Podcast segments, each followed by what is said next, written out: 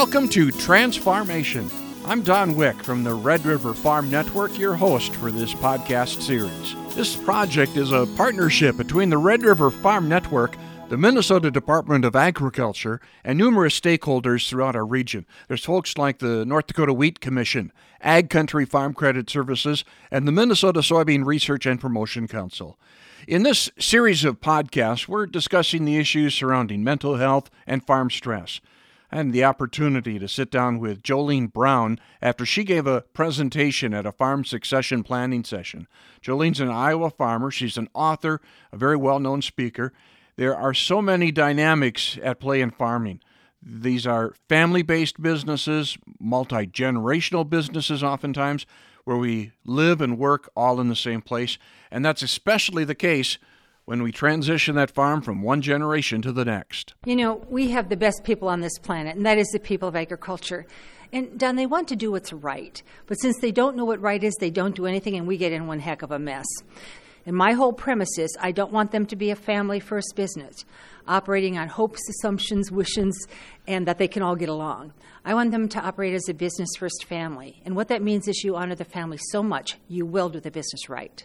So, how do we get to that business mindset when we, we are coming to this with uh, being a family? Well, usually it's, it's some tragedy. they see the neighbor's farm that went on the auction block, or they're not sleeping at night, they're worried, or mom's trying to make peace in the family and we don't get along. The bottom line is as you start bringing people in, you've got to do it right. And once you start operating as a business and you get some management tools in place, then all of a sudden you're more productive, you're more profitable, you got some peace of mind, and only then can you sit together happily at the holiday table. So does it take having an outsider come in to help that, that dialogue? Well, I love to hit him over the head with a two by four and wake him up. As one fellow said to me, "You know more about our business than we do," and I said, "Well, whose fault is that?" You know, so, yeah. so you know what it takes is a real team effort. If you think about the three little pigs, that third one did it right. He didn't do it overnight. He put in one brick at a time, and then put mortar in between. And so today, that mortar was part of the event. We brought in an advisory panel of a CPA an attorney, and a financial planner. And I wanted them to see what synergy in action looks like because I've learned if things are not in writing, things do not exist. And I told them today that farmers lie. They do. They say, you know, work hard, someday this will all be yours, or I'm going to retire. And then there's that dreaded, oh, you don't have to worry about your brothers and sisters. They got their jobs. They're not interested in the business. Now, that's true until you're dead, and everybody wants the money. So, what I shared with them is what you've got to have in writing so that if you have chosen that a legacy of the land is to continue and you want this to happen, and you've named who's going to happen with and when it's going to take place incrementally, then there's things that you must do, and you must have an attorney and an accountant involved. So, how do we begin that process of succession planning or that transition?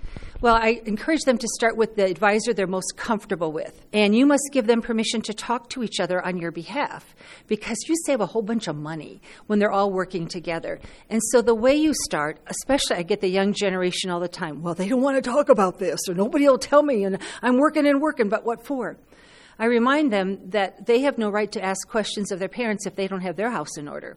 So tomorrow at the Young and Beginning Farmer program, I'm going to remind them if you don't have a will, you have no right to be asking about your parents. And then I'm also going to share with them that wills are changed on a whim. So you need to have things in writing outside of the will that trumps a will so a legacy can continue. So you start with whichever advisor you're most comfortable with, and you go with the best information you have for today, knowing that things change, but nothing is irrevocable unless you make it. We don't encourage that. We want it to be revocable.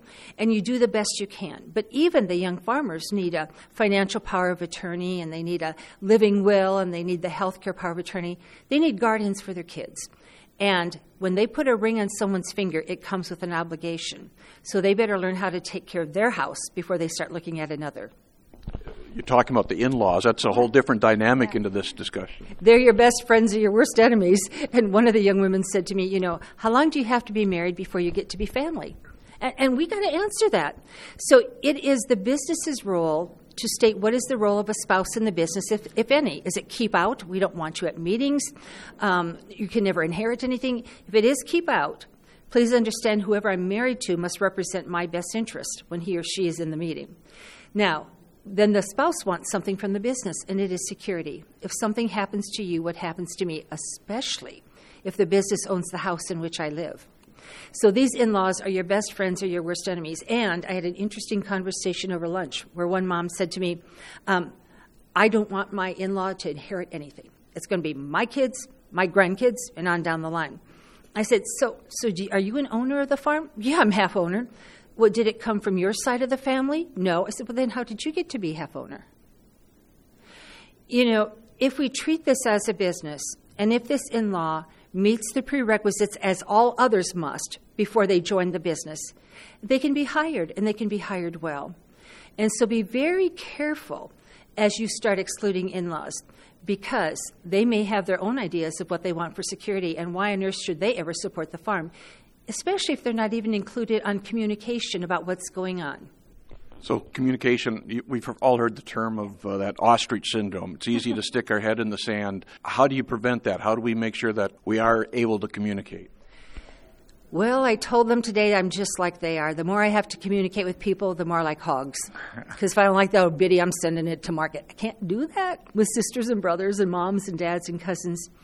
So, if we understand that communication is the bloodstream of the business, I gave them specific tools today, all the way from how to deal with little conflict so it doesn't blow up. I taught them how to have a code of conduct so we know what we believe to be good and right and fair and what happens if you breach that. I gave them a managing people chart so we can actually see what their jobs are. Because I hear so many times from young farmers, you know, Jolene, I can't do anything right, but I don't even know what I'm supposed to do, but I can't do it right. And so dad says, okay, so they grew up in this farm. I shouldn't have to tell them what they have to do every day. And I said to dad, so how is this management by mind reading working for you? Because they're not very happy. Now, if you want to have good employees who'll stay loyal, here's how a leader communicates. And sometimes I divide them into the upstarts and the old farts. And I say, why do you need them? What do they do that drives you nuts? What keeps you up at night? And once we begin to see how we need each other, knowing we're going to work differently, then we have the chance to get the communication flowing. But one of my biggest problems is the mom. She's the peacemaker. Oh, you come talk to me, and then you come dump on me, and then you tell me, and I'm trying to get everybody to get along. I said, Mom, you're the problem because you're not putting on the back to the people who can solve the problem. It's not you. The fear of failure is uh, with us a reality, and in this farm economy, that has to be even uh, amped up to a degree. How is that part of the, the dialogue you're having with farmers? So the farm has to be worthy of transitioning, and this means it has to be financially strong. You don't bring people into a mess and hope they're going to fix it. And I told them today to be very careful if they're starting to loan money to a family member, because it is my philosophy you should never loan money to a family member you're not willing to take to court unless it could be a gift. Because what happens if they don't pay? Well, you take them to court. Oh, but there are kids. Well, then it's a gift. I don't have any other option here. So putting your head in the sand and not realizing that communication is a choice that you make to, to do. And in this room, we have some of the best producers in the world. They're superior at weeds and seeds and breeds and feeds and money machinery and marketing, but they're crappy with people. And yet, it is the people that do all that production. And so we have to make sure that we have a leader, and it may not be the existing one, that we have a leader who understands we're in the people business. And I have six family businesses right now where the daughter in law is leading the business. Oh, no, we're trying to keep her from owning anything. What do you mean she's going to lead?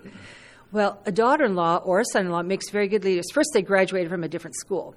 But here's why they're scared to death of doing something wrong, they do everything exactly right.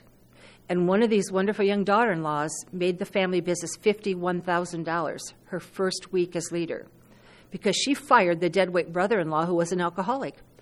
Driving up and down the road drunk, putting all of their assets at liability risk, had gone to town, badmouthed the business so bad the banker came out to pull the loan. And she said, unconditionally, he's our brother, he's our son. Let's get him the resources the best we can, but understand you can take the horse to water, but you can't make him drink.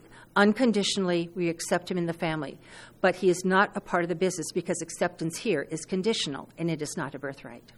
These are tough decisions. How, how do you get to that point where you're able to make those tough decisions? Well, it depends. Do you want a legacy or not? I mean, do you want to lose it all? Do you want to lose both the family and the business? Well, then do nothing.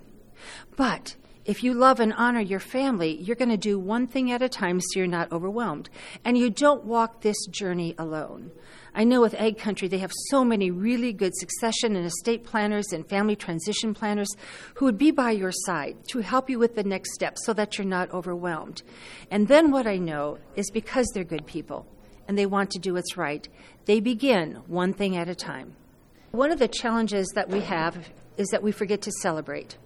You know, we work so hard and we're like hamsters on the wheel. We get burnt out, worn out, stressed out, and then we say to the next generation, Oh, jump on the wheel. You can get burnt out, worn out, stressed out. What would happen if we actually pause to applaud all that we've done? That we say, I am so grateful for this opportunity to farm. You know, if it weren't for you guys, I couldn't be here. I couldn't have started up on my own. Or what about if you said, Man, am I glad you deal with that technology because I don't want to have to deal with that. You are so good at what you do. What would happen if at the holiday table you began to appreciate each other. And instead of the fear of succession planning or something you had to do, you actually said, let's get her done. Let's get it done right. And we're never really done because we always have to review this along the way. And when I have those legacy businesses, and I have so many of them across North America and countries beyond, it's because they've done little things one at a time to make the big thing of a legacy happen. Our special thanks going out to Jolene Brown for her insight and her practical advice. A reminder if stress gets to be too much, help is available. There is the Minnesota Farm and Rural Helpline. It's free, it's confidential, and it's available 24 7. All calls are answered by trained staff and volunteers. That helpline number 833 600 2670. You can also find it at minnesotafarmstress.com. You can find those links at the Red River Farm Network website, rrfn.com forward slash transformation. Transformation, a partnership between the Red River Farm Network in cooperation with the Minnesota Department of Agriculture. This project is funded by the National Institute of Health, the Great Plains Center for Agricultural Health, and numerous stakeholders that include the North Dakota Corn Growers Association, Minnesota Corn Growers Association, North Dakota Farmers Union, and others. Until next time, I'm Don Wick.